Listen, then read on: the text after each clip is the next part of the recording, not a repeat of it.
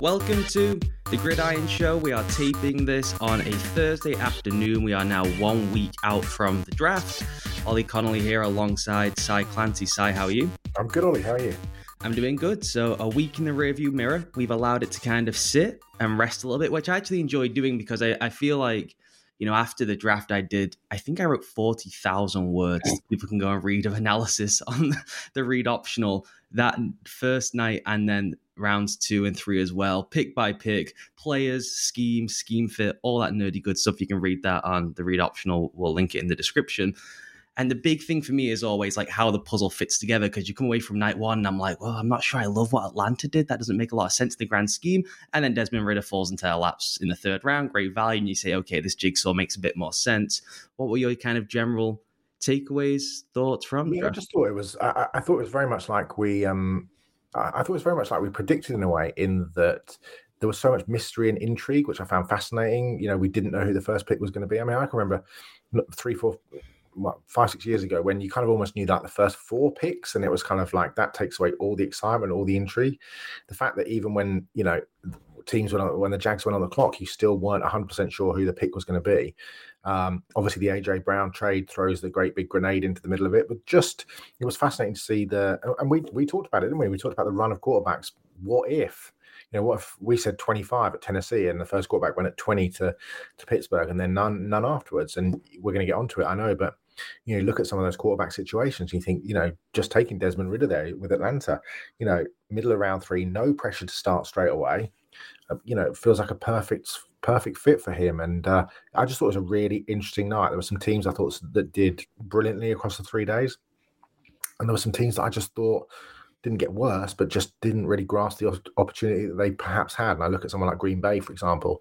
You look at teams like Detroit trading up, you know, to get their man, Jameson Williams, and you just think, did the Packers really close the window in the NFC in terms of just filling the specific needs that they had, which was clearly at wide receiver and probably at tight end with Bobby Tonyan coming off the Achilles injury, and they probably didn't. So it was, I just thought it was fascinating all the way around.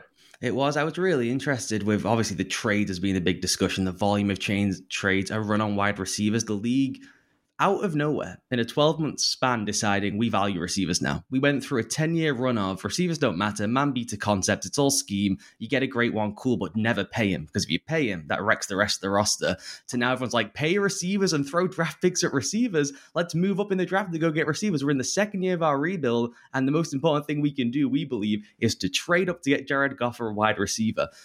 That was wild to me, and the big thing was something I think we discussed in the very last preview show of this, teams getting very specific on, we want our guy, but we want our guy at our spot.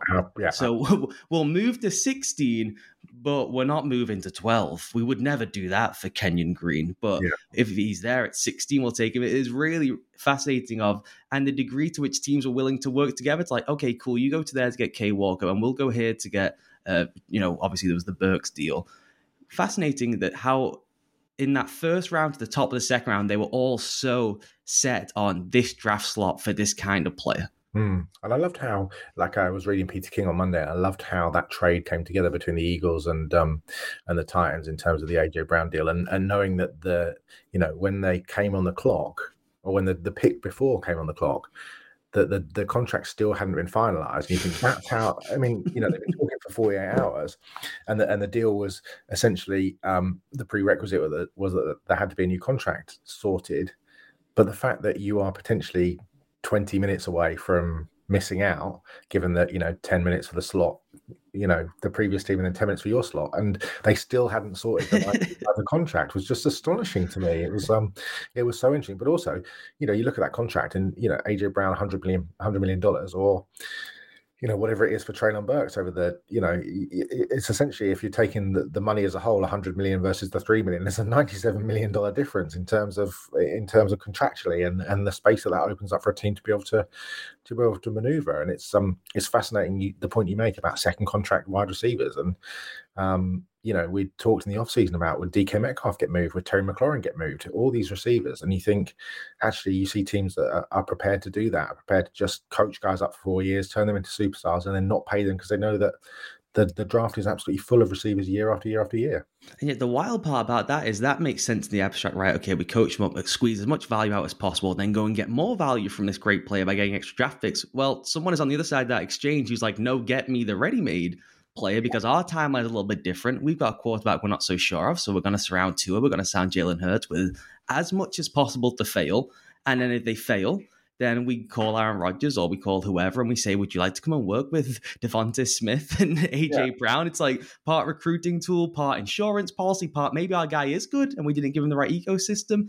The way the receiver market has changed is just unlike anything, really. It's incredible, isn't it? And like you look at Tennessee and you think, okay, they worked out the deal and they saved the cash, but that's a huge amount of pressure on Treylon Burks all of a sudden to step into those shoes and for that offense to move. And, you know, in terms of stacking the box against Derrick Henry, something that teams haven't necessarily done because, you know, you've got AJ Brown on the outside. You know, now, you know, you're replacing him with a rookie who's still raw and route tree issues and those sorts of things. And, you know, what's the knock-on effect for that offense in terms of stylistically how it runs and how defenses attack the Titans? Let's get into this then. We're going to run through some of the crucial questions coming out of the draft. We won't go pick by pick. I know that the lads covered that after the first round. As I said, go on the Read Optional and read a bazillion words all over the offseason about every single pick and scheme and all that kind of stuff. I think the best place to start, as always, is the QBs because it was fascinating. So Kenny Pickett goes 20th, which immediately to me is, if I was Pittsburgh, okay, and I'm not going to slate the pick too much. I know I've hammered Pickett throughout the whole process. I've said he stinks, said he can't play. I'll give some more proper analysis in a moment rather than just that kind of stuff.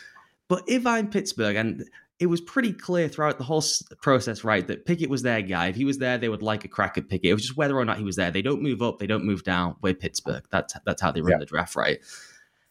If he's there at 20, I am looking around the room going, everyone knows we like this guy. He's the one that is considered amongst most people, Carolina, those teams, as the one they would also like if they were going to take a guy in the first round. Why are they not jumping past us? Why are they not moving back into the first round? So there's all kinds of reasons I was not in on Kenny Pickett, but even just from that macro standpoint, if I'm the Steelers and I'm getting ready to make the pick, I'm like, why did no one else try and get in front of us? Yeah, 100%. I mean, but also I wonder what part of Kevin Colbert and Mike Tomlin sat there in the second round when they were on the clock thinking, oh, exactly. Oops is exactly it. You know, you had your choice of linebackers. There were still really good players on the board. You had a Jermaine Johnson falling. Yeah, that would have been a dark few minutes for me, I think. I think so too. I just look, the thing with Pickett to me is that they take him, and the understanding from everyone who's briefed afterwards is they took him because they think he can play year one. And I'm not disputing that he can't necessarily play year one. But the thing with Pickett that's always stood out is, and I know I've said this a bunch throughout all this, so I apologize to people if I'm repeating myself, the two traits you need to play in the NFL. I love the off-script guys. Everyone loves the off-script guys. I think you do have to be able to move and create out of structure in the modern NFL. But at minimum, you have to throw with anticipation. You cannot be a see-it-throw-it player in the NFL. And you have to be a great layer of the ball at the second level, over linebackers in front of safeties. And you can only not do that if you are Russell Wilson, who is the most efficient deep ball thrower to play basically since Dan Marino by the stats. That's how special he is at that extra level where he can kind of avoid the middle part because of his height and his vision issues, that he can just get away with it. Otherwise, you become Baker Mayfield, where unless you're playing outside the pocket, we see what happens this year. Things get constricted and it becomes a bit of a mess. The thing I don't understand about Pickett is that they talk about him being a year one guy, but they've brought in a 1 year guy in Mitchell Trubisky. And can he pick any better than Trubisky? I mean, that's my big thing. I think Pickett's best plays, I do not think he anticipates at all. I mean, I've posted videos ad nauseum of this issue, and I would really encourage people to go to the Read Optional because it's easier to show in video than it is necessarily discussing a podcast, though we can get into that stuff if we wanted to. The anticipation is not there. I know Jeremiah flashed in his little card that he had anticipation. I was thinking, I just do not see that at all. He just does not. Basic things like throwing against the rotation of the defense, really, really simple stuff you have to be able to execute in the NFL. You would expect guys to execute in college. He just does not do. I think his best stuff is ad hoc. I think he's at his best, most exciting, most like, okay, this guy could be, you know, the Kenny Baller thing they were talking about last year at Pitt is because he bounces around, leaves the pocket, makes a play, you know, off his feet. I don't want that from a 6-year college guy. That's when you take Trubisky right after 12 starts to North Carolina and say, arm strength, can move, bleep it, let's just go take a chance. You don't do that with the 6th-year player who should be able to know instantly, okay, it's match three coverage, we're running dagger, the backside dig is going to fly open in the second window, easy, hit my back foot, get it out. Instead, he panics, He resets. He gets swamped by the coverage. By the pressure. He moves into pressure a ton. It's just, like you said, the ad hoc guy who makes plays out of structure, one has to be a guy who's not played a ton of college football if you're taking that gamble. And secondarily, they have that guy in the building. Yeah. Yeah, I mean, I don't know. There was almost a part of me that just thought Pittsburgh were making up for the mistake that they made in 1983 when they passed on the local kid. Do you know what I mean? It's almost like, well, we're not going to make that mistake again. I think the logic I've come down to as I've thought about it more, and I did write this the night of the draft, is we were saying, both of us before the draft, well, Colbert's leaving. He wouldn't just hamstring them with a crap player, basically, frankly. But now I'm more like, I think they just threw a dart at the dartboard and they're like, look, guys, I can eat that. If it goes wrong, I'll eat it. You guys can move on in 2 years. It's going to be a new GM. It's going to be Tomlin. And you guys can say it wasn't our guy. Kevin picked him. And they get out of it really easily if they want. And the part of trying to find a franchise guy is throwing as many darts at the dartboard and hoping for the best if you're not picking in the top 5 of the draft. So I think that's what they did. I think they just said, let's take one. Doesn't work out. 2 years, no problem. It's dead easy to move off rookie quarterbacks these days. I think that was the decision. The rest of the guys then, what was your favorite quarterback to fit landing spot? It's interesting because I think in a way they've all landed in quite good places, actually. There's no pressure for any of them to start. I'm really intrigued by the Sam Howell situation. I do think he flies a little bit under the radar for me. I just appreciated what he did in terms of his ability. And I know, he's not Michael Vick and he's not Dan Marino, but I think he does have a quality that I admire. And I think he's mature enough to come in if Carson Wentz starts to, if we look like the Carson Wentz at the back end of what we saw in the tumultuous last few weeks at Indianapolis.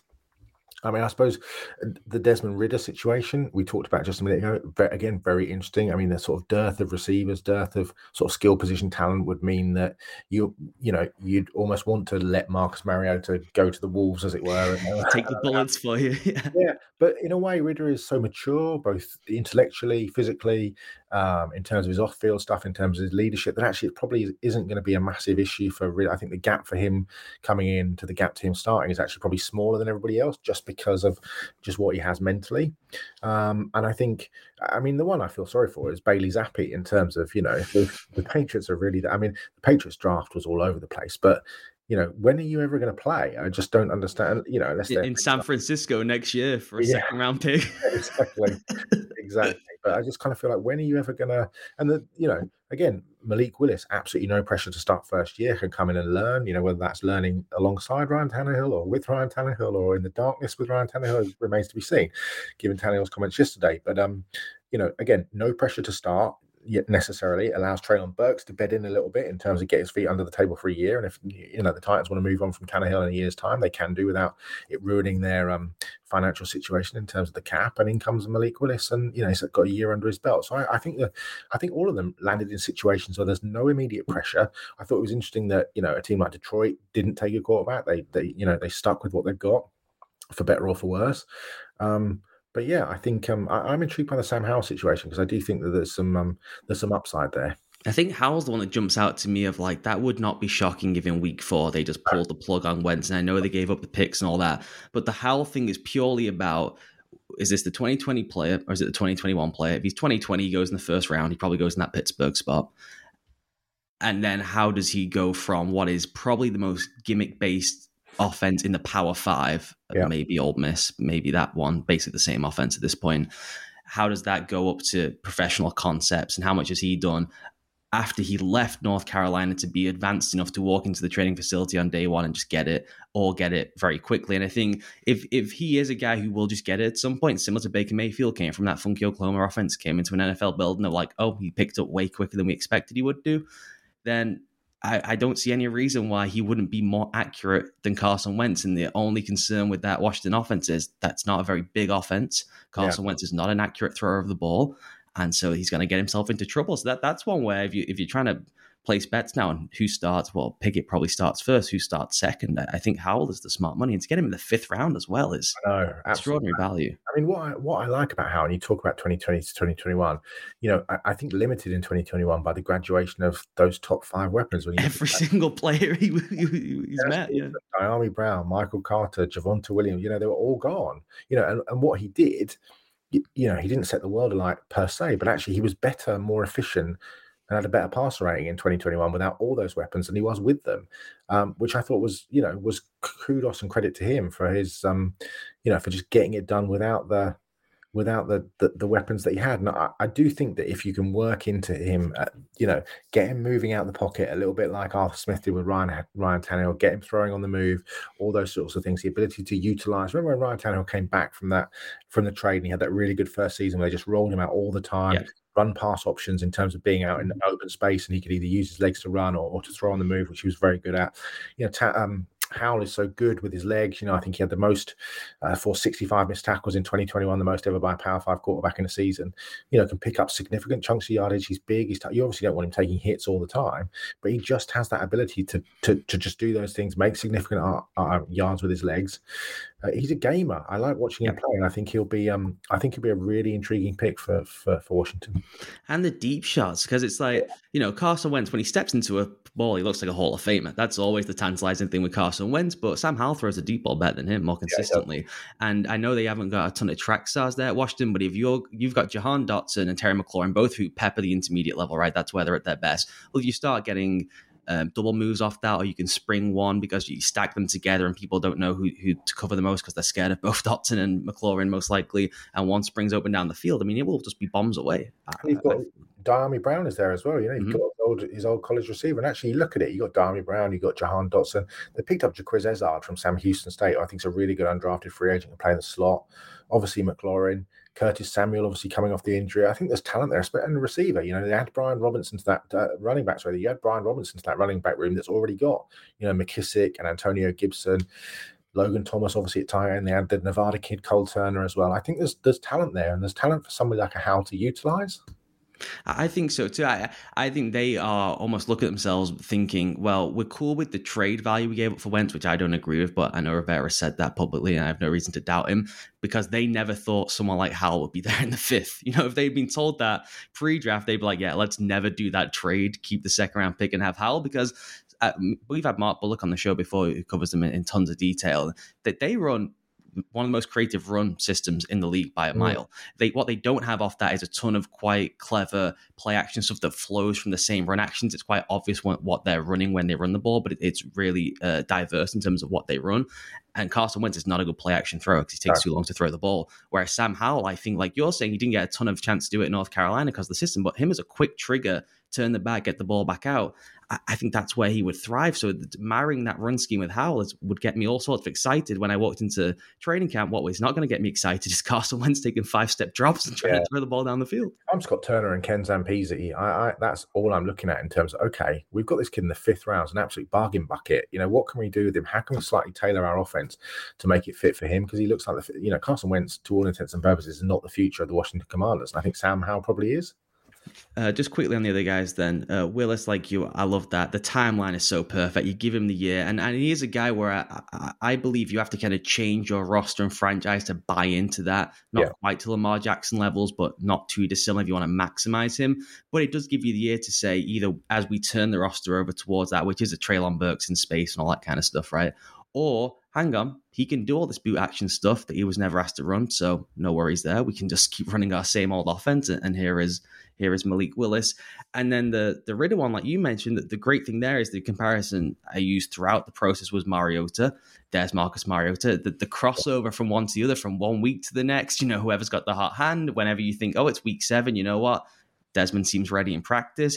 They're not going to have to do this thing with Trey Lance where it's like, well, when Jimmy's in the game, we have this one offense. If he gets injured, we're going to go to the Trey Lance offense. We really want to go to the Trey Lance offense next year, but we're going to have to put the package together now in case we need him. They can just all get together on week 1 and be like, okay, it doesn't really matter who's in the game. You look the same. You guys play the same. Off we go. Yeah, 100%. Corral's another interesting one as well. You know, third round, a good value, goes into an interesting team, an interesting, you know, obviously clearly not sold on Sam Darnold. And again, you look around, you think, okay, there is some talent, you know, whether that's Donta Foreman and Chuba Hubbard and McCaffrey, obviously depending on his health. But you look at the receivers, Robbie Anderson and Terrace Marshall and DJ Moore, and they obviously brought in Charleston Rambo, and Shai Smith is still there. You hope he kicks on after a year. And Tommy Tremble, the kid from Notre Dame at tight end, who I really liked coming out. And there is some talent there. And they've obviously shored out their offensive line, obviously, with Ike Ekwonu and, you know, the guys, the holdovers from there. And I just think that there's there's interesting players there for somebody like Corral to succeed, because again, that's not Sam Darnold's team at all. And that I think one terrifies me though. That I was going to ask you about this, because I looked at it and I was like, oh man, they're going to make him play in like week 4 because the staff's going to be desperate. Darnold's going to be terrible. And I way would have preferred him in Tennessee or Atlanta, and at least having because I think he will need a full year, whereas the other guys not. Yeah, that's the flip side when you talk about Sam Howell and Carson Wentz, and you probably feel comfortable putting Howell in week 4, but Corral, I just don't think you.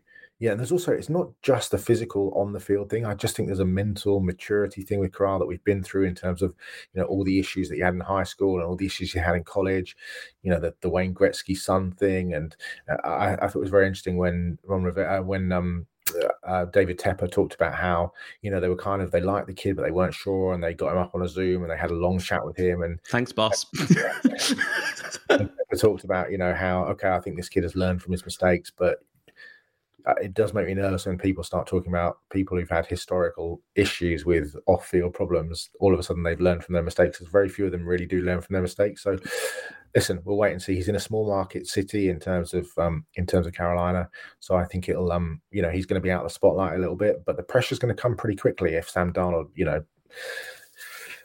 doesn't look great in the first few weeks. I think so too, because he's just not a playbook guy. You know, you hate to say that about some certain players, but every single report, I think Lincoln has said it, he's like, yeah, that's not his bag. Well, it's like, well, he's going to have to be at the pro level, and he's going to have to be if he's playing in week 4 because Sam Darnold stinks. So that has written all over it. Desperation. We throw the young lad out. We hope he runs around and makes some plays, and we all save our jobs. And that's not a fair situation to put a raw player into.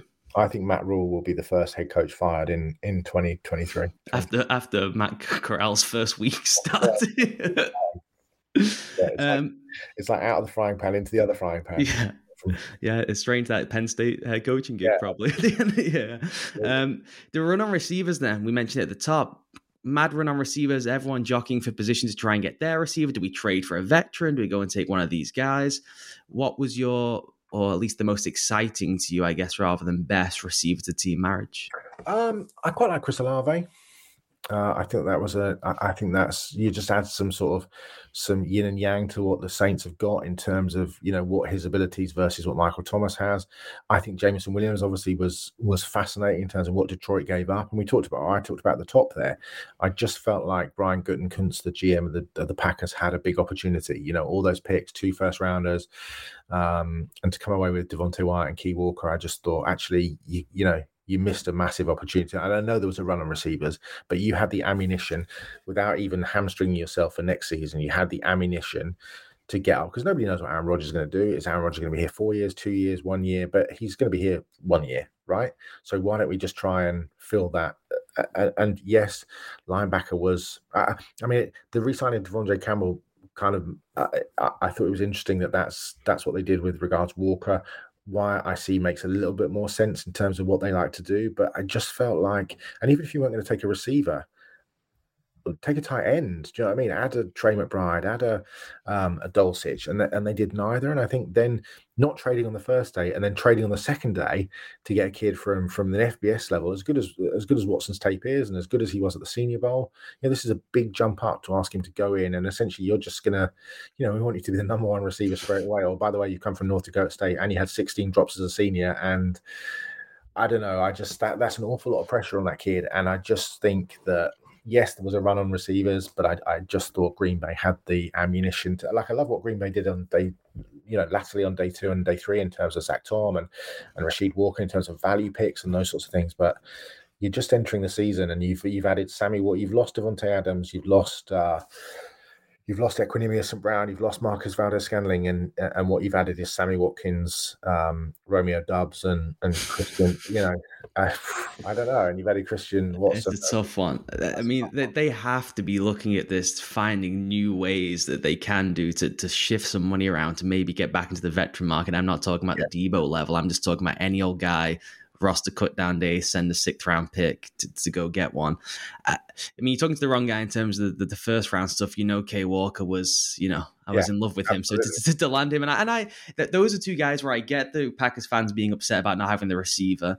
But then when they're in the playoffs and Kay Walker's doing special things on third down, Devonta Wyatt's going to make two big plays in the playoffs. I think they'll be happy with it. And then at least they did go get the receiver. The thing that's tough about the Watson deal is, I don't think the trade was great value. And secondly, it's like throughout the entire process, it was always, no matter when you brought Christian Watson, it's like, well, you're putting with Aaron Rodgers. That's probably what's going to happen. Everyone had Watson to the Packers, expecting the first round. They probably could have just waited in that second round. I don't think necessarily he was going to come off the board much quicker than that, because as we said a bunch, the whole point is his game has so many holes that he would have to go with, and Mahomes or Rodgers are such a special player that you could at least hide those holes for 3-4 years. He's just not going to play a ton of snaps. He's going to have like three jobs for a whole season. Exactly. I thought it was really interesting yesterday when Bob McGinn talked about the players that they had on the board on day two, and in terms of receivers, they liked Burks, but obviously Burks had gone off in the first round, and they were down to essentially Alec Pierce of Cincinnati,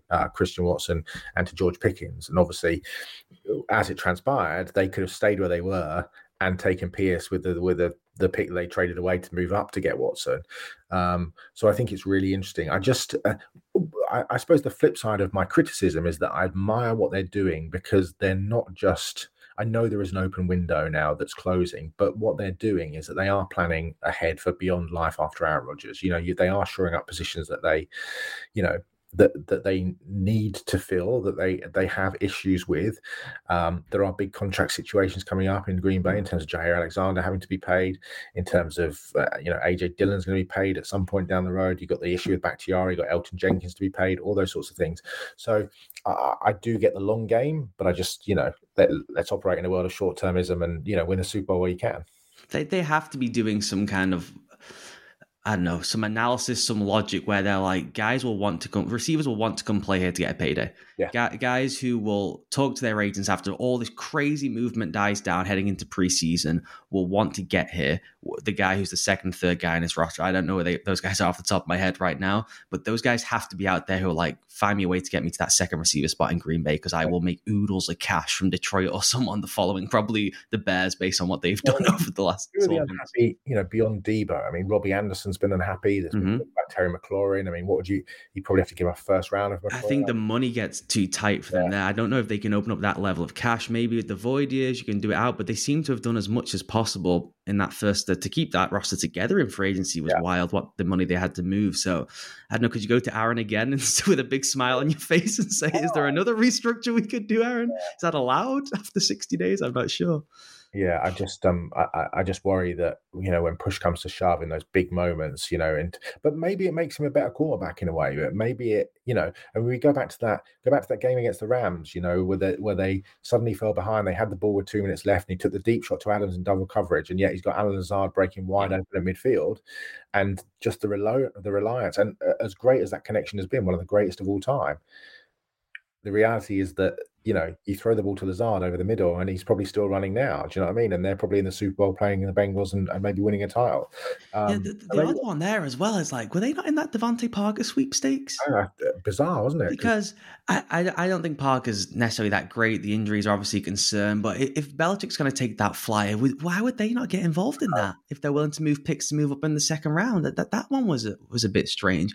And what's interesting with them too, I totally agree in that point of maybe making him more of a holistic player, where it's like everything LaFleur's done has been, can you please play within the scheme a little bit more? And I will build the scheme to embrace those kind of second phase traits that you have, right? That's the magic they've concocted there. And then also whenever you want, throw the ball to that guy on the edge because he's better than everyone in the league.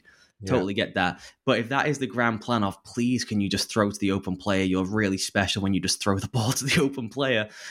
Maybe that is some part of the approach. And it's interesting to our discussion off the very top, how the teams, and moving on to the team we're going to discuss now, the teams who have long been considered the smart teams, Pittsburgh, New England, Baltimore, Green Bay, they draft and develop, they don't overpay, they don't wreck it in free agency, they're the ones who are just waving goodbye to the receivers. Yeah. They're saying, okay, you guys go out the door. So that's a fascinating dichotomy when you have the most obvious instance in the league of player empowerment, where the guy is like, I want this contract, I'm going to leave, I want these players. And they gave him the contract, and the rest, they've just shook their head and said, no, we're running it the same way we've run it for 200 years. Massive onus, I think, on the shoulders of Amari Rodgers, a player I really like coming out of Clemson, who just has really struggled, third round pick. I just thought he was a perfect fit in terms of what he offered, and has had two really very average seasons. I think, you know, if you can get anything out of Amari Rodgers and throw that into the mix of, you know, Lazard and the Watson and the Dobbs and the Randall Cobb and whatever else, you got Malik Taylor and those guys, then okay, maybe things do look a little bit brighter. But at the moment, you just think it just feels like a bit of a missed opportunity. Let's talk about the Ravens then. I cannot believe they keep getting away with this. I don't know what is happening, what shaman voodoo thing they've got going on there. To come away with Kyle Hamilton and Tyler Linderbaum in the first round is bonkers.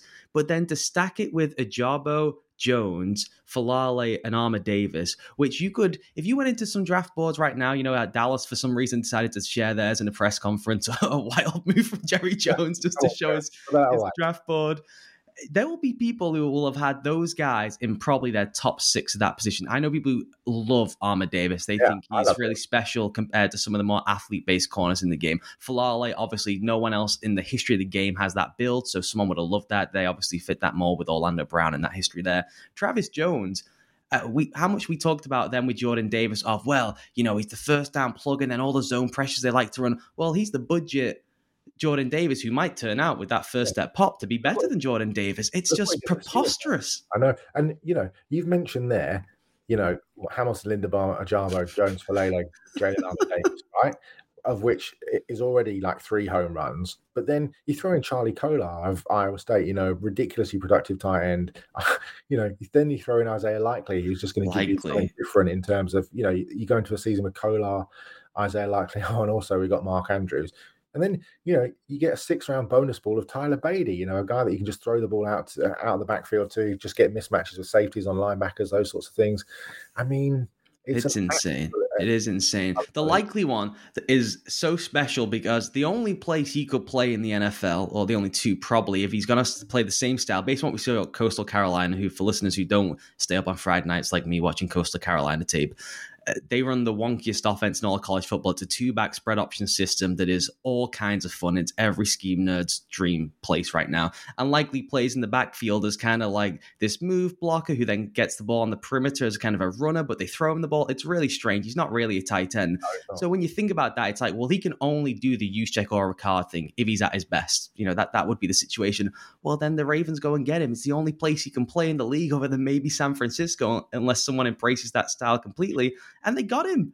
Yeah. How is this allowed? This is the commissioner should go up to the podium and say, no, it's not allowed. They cannot have Linderbaum and Hamilton. No.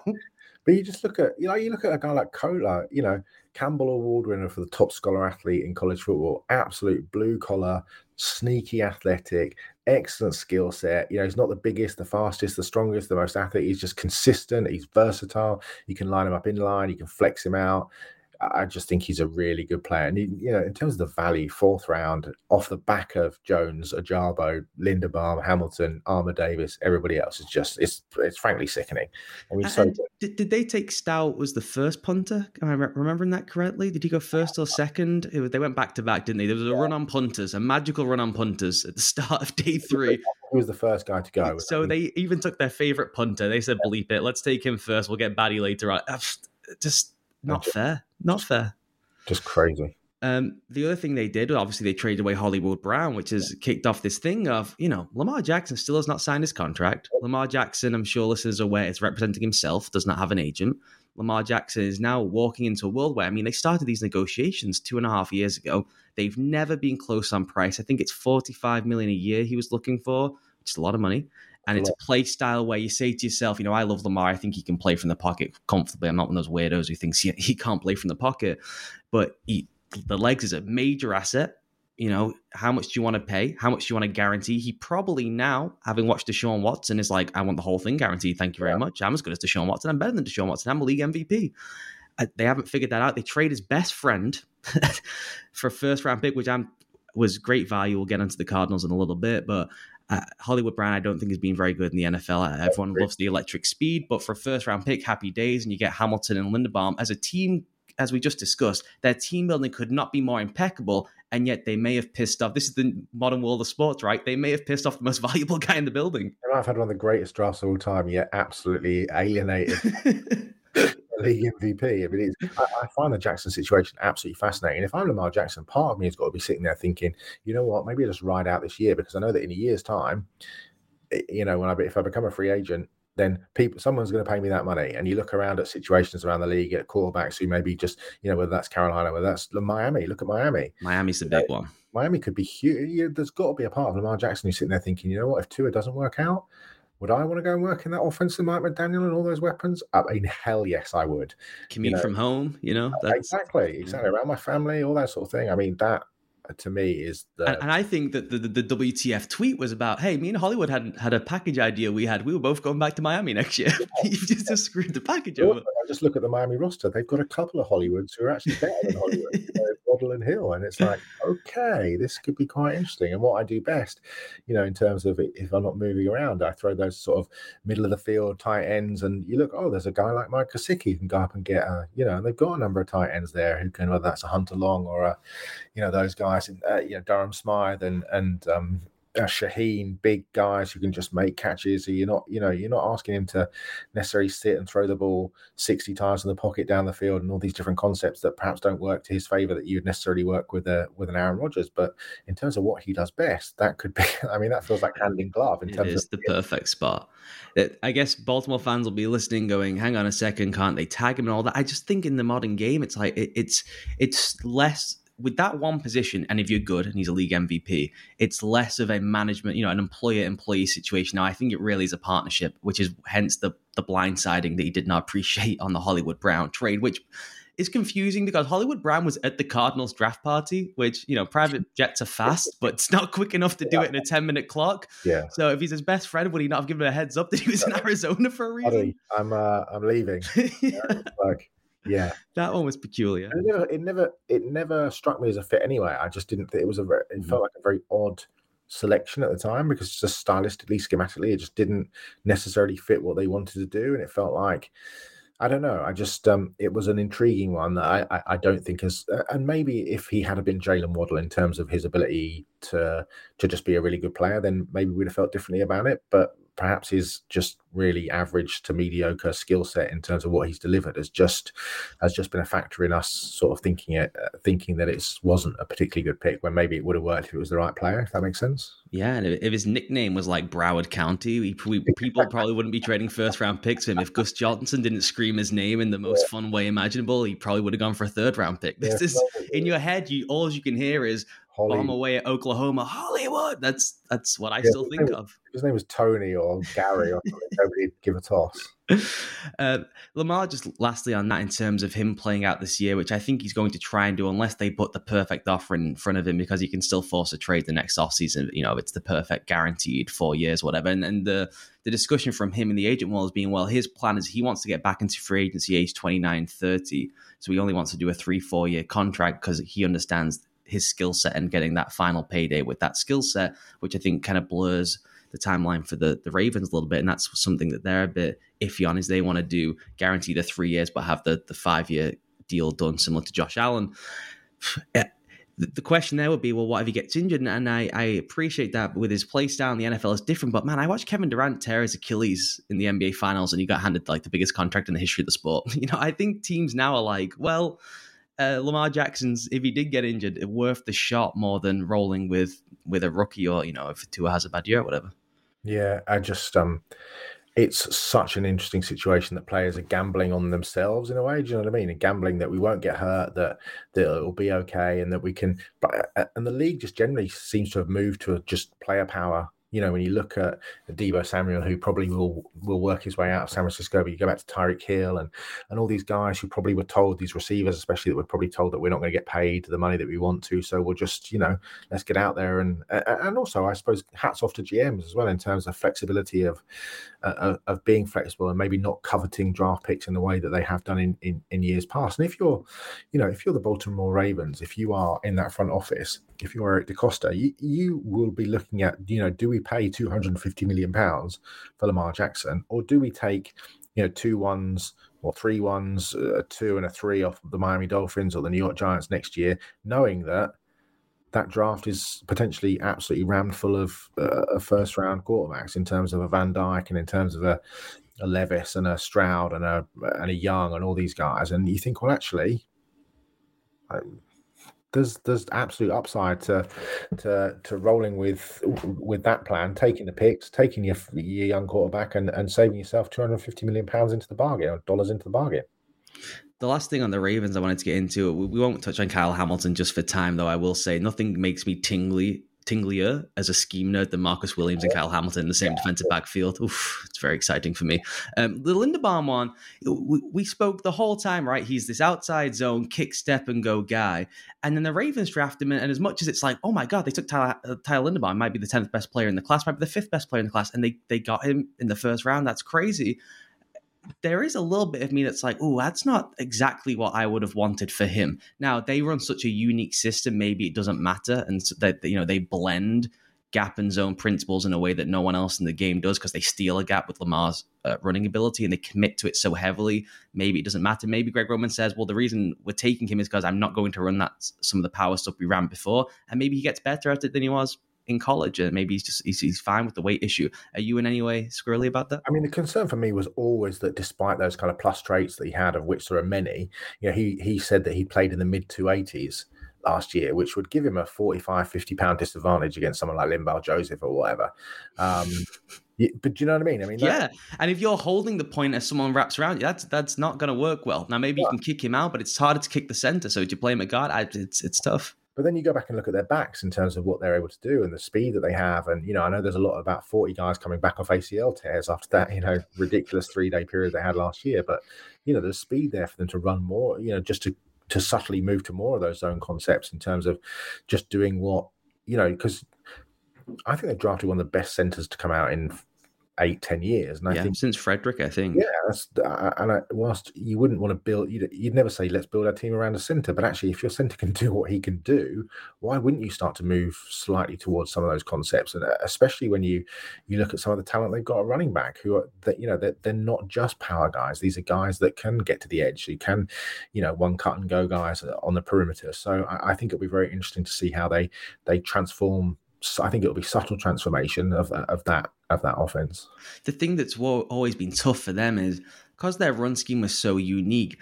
You know, we're into year 3 now. If we're going to diversify our passing game every year, they come out, you know, we draft a new receiver. Don't worry, the passing game will change. It'll get better. That, you know, we'll run more of that New England pick and rub stuff.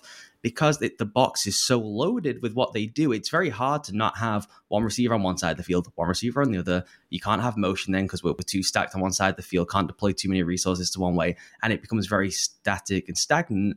Well, maybe if they move more to this way, they can open up, they can stick an extra piece out. I think that it will have knock-on consequences if they decide to be more judicious with how they run Lamar. And maybe if you're paying someone $45 million a year guaranteed, you're like, look, let's maybe save that for high-leverage situations in the postseason. But I don't know, maybe it robs him of his value. It will be fascinating to see. You know, it's one of those things, right, where you take the unbelievable value of the draft and have to look at each other and go, well, how do we actually make all this? But look at the guy. I'm just looking at the roster now. You know, look at their top 4 backs. I mean, Gus Edwards ran a 4.52, and, you know, Gus the Bus, 238 pounds. But then you look at, you know, Beatty, Dobbins, and Justice Hill ran a 4.39. Do you know what I mean? In terms of his ability just to get to the edge at 5'10", 200 pounds. And, you know, Dobbins he didn't run a 40, but Dobbins isn't slow. Do you know what I mean? And Beatty's just like lightning in a bottle in terms of he ran a 4.44. So at 5'8", 197. So I think it'll be fascinating to watch what they do and how they just slightly try and change that a little bit. And that leads us to a team who I don't think is running things particularly well, though they took a bunch of players I do like. I will say that. If you just showed me this, like, you know, blank, I'd be like, I like that a lot. Then you show me the team and I go, what's happening? What's the plan here? Yeah. It's the Cardinals who trade for Hollywood Brown, we mentioned there. They get the DeAndre Hopkins suspension, 48 hours later, something like that, for the PED use, which an all-time hilarious classic. I don't know. They must just, the agencies now have that on, you know, ready to go on letterhead, like, tainted supplement. We don't know what happened. He's shocked. So they must have known, they will have known that suspension was coming down. Those things happen over weeks when they did the Hollywood Brown trade, which makes it make some more sense. But my issue with them throughout the whole offseason has been they're running the same offense over and over again. And maybe the Trey McBride pick suggests bit more variance, a bit more 12 personnel, 13 personnel, bigger sets, more tight end based stuff.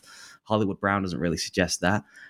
I just that seemed like a trade to tell their angsty, as we always call him, the angsty teenager in the bedroom, Kyler Murray, to say, can you please put your stuff back on Instagram? Look, we got you a receiver who's quite well known. It was not value. It's a serious overpay. And I don't know why they went so offense heavy when I like Cam Thomas, I like Majai Sanders. I would not be relying on them to say, bring me Chandler Jones type production in year one when this team is on a playoff or bust path because of the Kyler situation. I mean, I loved what they did from the. I mean, I love what they did generally, and I completely agree with your point. And I love what they did from the sixth round onwards in terms of you look at Keontae Ingram, you look at Lester Smith, who I absolutely loved out of Virginia Tech. You look at Jesse Lucater, who I thought was really impressive at the senior role, can play on the edge, can play middle linebacker.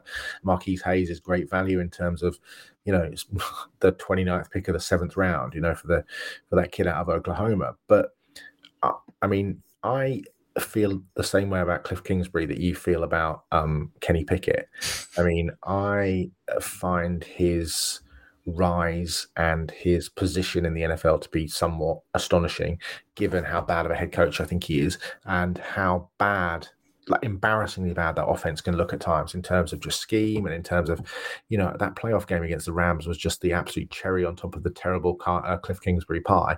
And he can sit for all he likes in his no socks and shoes and, you know, looking funky in his lounge, but he can't coach a jot. And I think it's really coming. I think he will be battling because I also think that just the way that Kyler Murray situation has been handled, and I'm not removing Steve Keim from any of the blame either, but I just think that I just don't get Kingsbury. And I think he's a bit of a, I think Kyler Murray probably looks at him and thinks, I just don't really get this. Yes, we have a relationship. Yes, you recruited me when I was in high school, but actually this isn't working and it's not working. I mean, he's not stupid. You know, I think he's genuinely in the cult of Cliff. I think they have the same agent. I would not be surprised if it was a package situation where I think so. I mean, maybe I have a different read than me. I don't know anyone in the Cardinals camp. No, I don't either. So I only have the outside perspective. I know they've got the same agent, and I know that agent only works with a certain group of people, and they're all type. So that would suggest to me, and he got the new contract, right, which makes no sense. Steve Keim getting a new contract makes no sense. Yeah. So I don't know if it's just like an organizational thing. They really want to be a long-term building team. If they were just trying to indicate to Kyler, this is going to be the situation moving forward. Everything there is happening because of Kyler Murray. Has to be. It's the only plausible explanation that they're worried that he would ask to leave. And I think that's reflective in what they did on draft day in terms of overpaying for Brown, bringing in McBride. You know, I just, that to me, just it smacks of, you know, Kyler, look what we're doing for you. Look what we're doing for you. It's, you know, wouldn't surprise me. And there is the case to be made that Steve Keim says, look, we have to change this offense a little bit. They run, as you said, high school sets regularly, right? And that's fine. Okay. From a big picture perspective of we're going to do athletes in space, spread option football, get that. At the NFL level, you have to change week to week. You have to be able to change within the game. He's one of the worst sequences to have ever called an NFL game. It's just that's why they're bad in the second half of the season. It's why they're bad in the second half of games, because he does not adapt. We run what we run, and we hope we can out-athlete you in the NFL where everyone's an amazing athlete. It's why they are chasing Hollywood Brown, because they're like, well, we throw the ball to the perimeter on a bubble and hope our guy beats someone in space. We best go get Hollywood Brown because that's the only fraction of a percentage point we can raise the athlete level. And people are like saying, oh, are they injured or are they starting to slow down? Or are they tired? It's no, everybody's just looking at their tape and thinking, I'm seeing exactly the same thing, down after down, drive after drive, possession after possession, game after game. And it's really easy to read. I just can't believe they used a first round pick on a receiver not on their own roster, that they didn't go and take an edge rusher or an interior lineman. And, you know, maybe Kyler wants to throw the ball to fun players. Maybe him and Hollywood have a relationship. I have no idea. But if I'm him, I'd rather get protected. He gets hit an awful lot. He's always injured, or at least knocked up. Jesus. He's always got some wear and tear in the second half of the season, which I think contributes to the stiltedness of the offense, because they can't run him as much in the second half of the season because he's always wearing a brace and, you know, 9 different contraptions to get him through games. So I don't know. The Hayes one, I'll give them some credit on that one. I like that. I think we discussed him on the last show before the draft, where because of what they run at Oklahoma is so specific for those interior guys, half the league is just like, no chance. Can't be arsed with that. Not taking those players. And the only one where that makes sense is Arizona. So for them to steal him in the 7th, they probably were like, we could take him in the 4th. Let's just wait. And we'll just slide back in the 7th. So an odd one. Like you said, I like the class. Don't like the class with that roster. But would you, like, you know, surely sitting there we're trading for a really underachieving / mediocre wide receiver, but he's mates with your quarterback? Or, you know, do you replace Hassan Reddick and Chandler Jones with a falling Jermaine Johnson, who both Albert Breer and Peter King said that the only reason he really fell was because he wasn't overly impressive in his interviews in terms of just, you know, conveying, you know, you watch someone like Kaya Elam and how great he was in his interviews, your guy Elam and how great he was, or someone like Trent McDuffie, and actually, you know, Johnson was probably middle of the road, which seems to have sort of been part of his fall. But you just think, if you're Arizona, would you not just sit there and take Johnson off the board, knowing that's a massive hole, rather than overpaying for a mediocre receiver?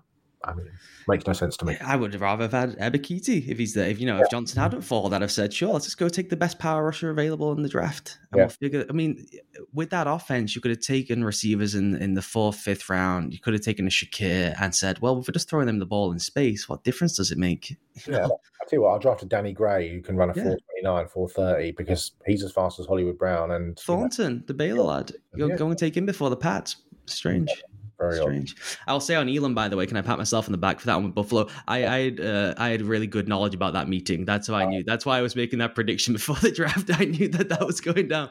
So I love that clip. Did you see the clip where he got out his little notebook? Yeah. Really interesting. Really informative. Yeah, that's going to be a great fit. Do you want to do? We can do one of two, Cy. I'll let you take your pick here before we have to go. Do you want to do something about the New York teams, or do you want to do the most baffling picks and moments? Why don't we go baffling picks and moments? Okay, should we discuss the Nakobe Dean of it all? Yeah, let's do it. Because that was a big one coming out of it, of why is Nakobe Dean sliding? And anyone who listened to us through these what feels like an exhaustive amount of episodes, I think we ended up doing 6 hours total or something, covering the draft and the run-up to the thing in an excruciating deal, some would suggest.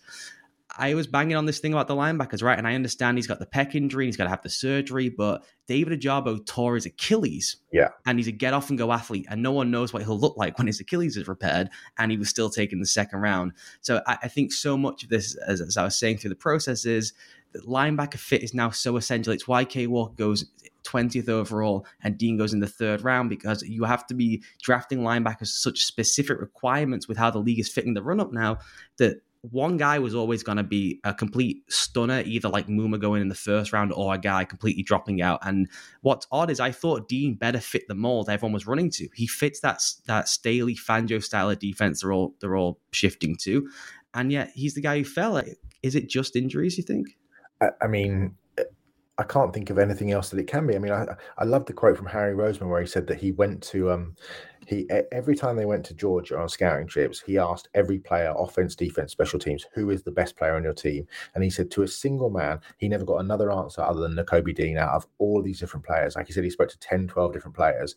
And I think that's ultimately so telling. And when you look at, you know, we talked about it pre-draft, you look at, everybody said, oh, you know, Jeremiah Owusu-Koramoah is going to fall because he's small, he's slight, is he a safety? Is he what's he going to do? He's 224 pounds, 229 pounds or whatever.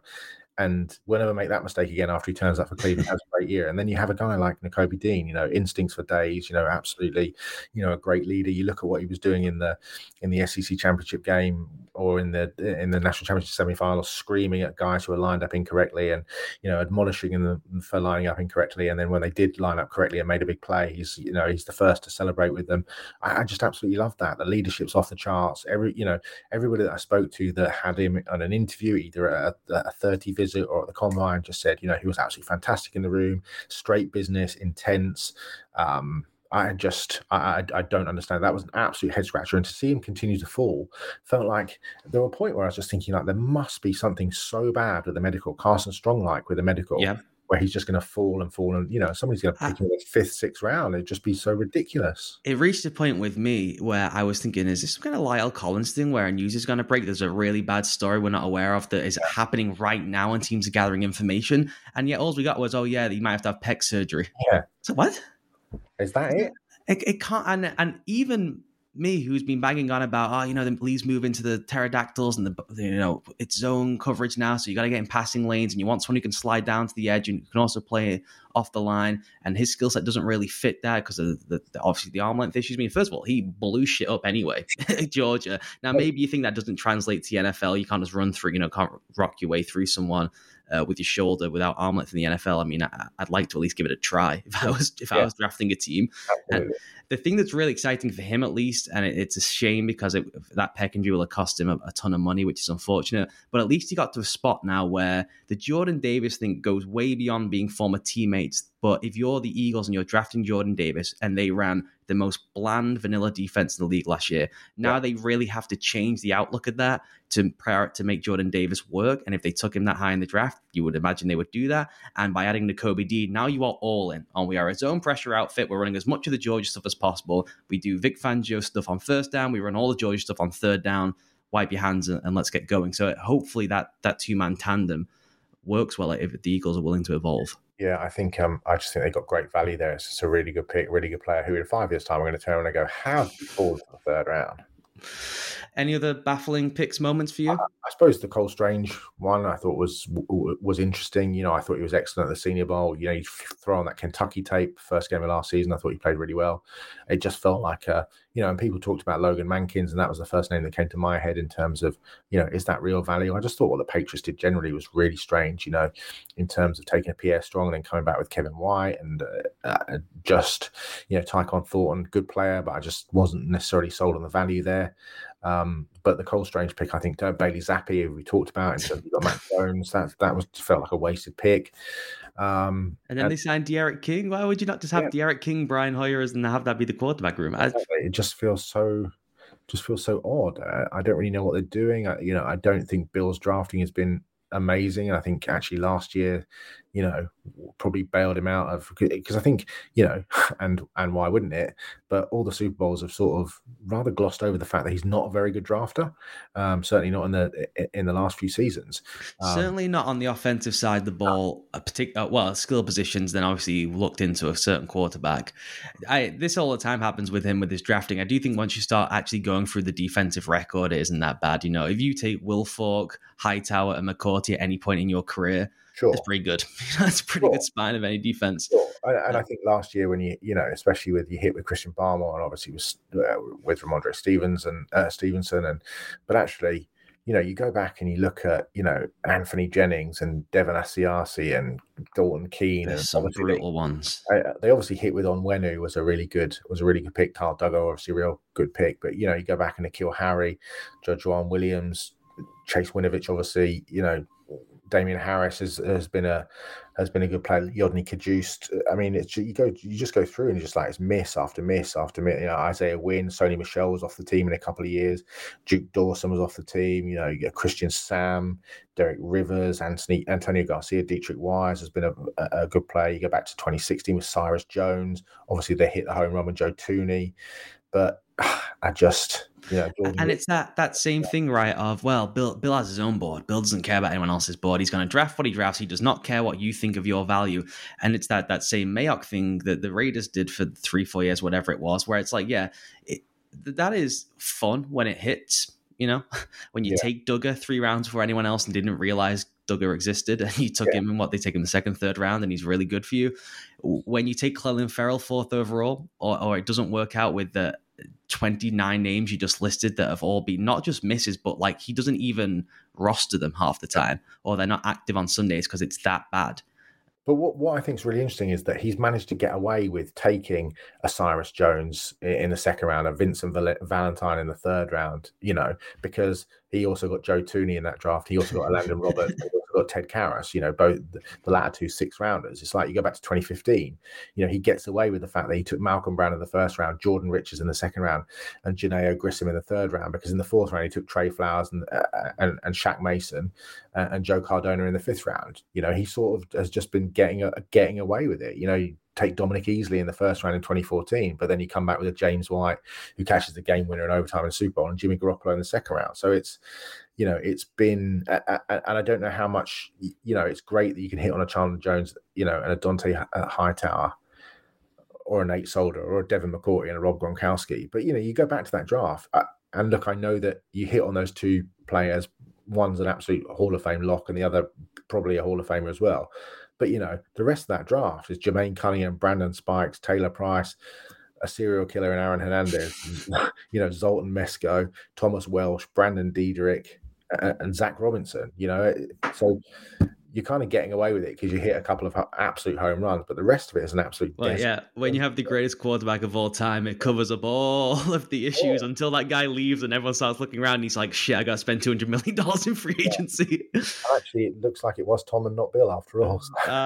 The pair of them. Come on now. The pair of them together. I will say, how long until De'Aaron King becomes the next Julian Edelman? I know you'll have watched him over there in Miami. They called him a quarterback. He'll be playing in the slot for them in 2033 and catching game-winning. He'll be catching ball-winning passes, and people be talking about his Hall of Fame career after switching from quarterback. And, mad. And then no one will remember the name Cole Strange. I would love to be in the UT Chattanooga SID the night of that draft, because I think I had two clip sheets in the film file I have access to. I didn't even have the full games. It was a cut up someone had put in there. So I emailed like, hey, shit, I need some Cole Strange film, man. I love the Les Snead, Sean McVay. How drunk were those guys? That was absolutely sensational. I mean, I think if they were watching that back the next morning with their hangovers, they'd be looking at that thinking, did we really do that? It wasn't very professional, but it's very funny. I know. I was worried they'd be so hungover they'd still try and draft Cole Strange. All right, then. That'll do it for this edition of the Gridiron Show. If you have any questions, I think next week we should try and hit on some, we'll wrap up some extra drafts of some off-season. So if you have any questions, email oliver.conley@platformmedia.uk. You can tweet me. You can tweet Cy. Those will be in the description to the podcast too. Cy, thanks for doing this. No worries, Ollie. See you soon.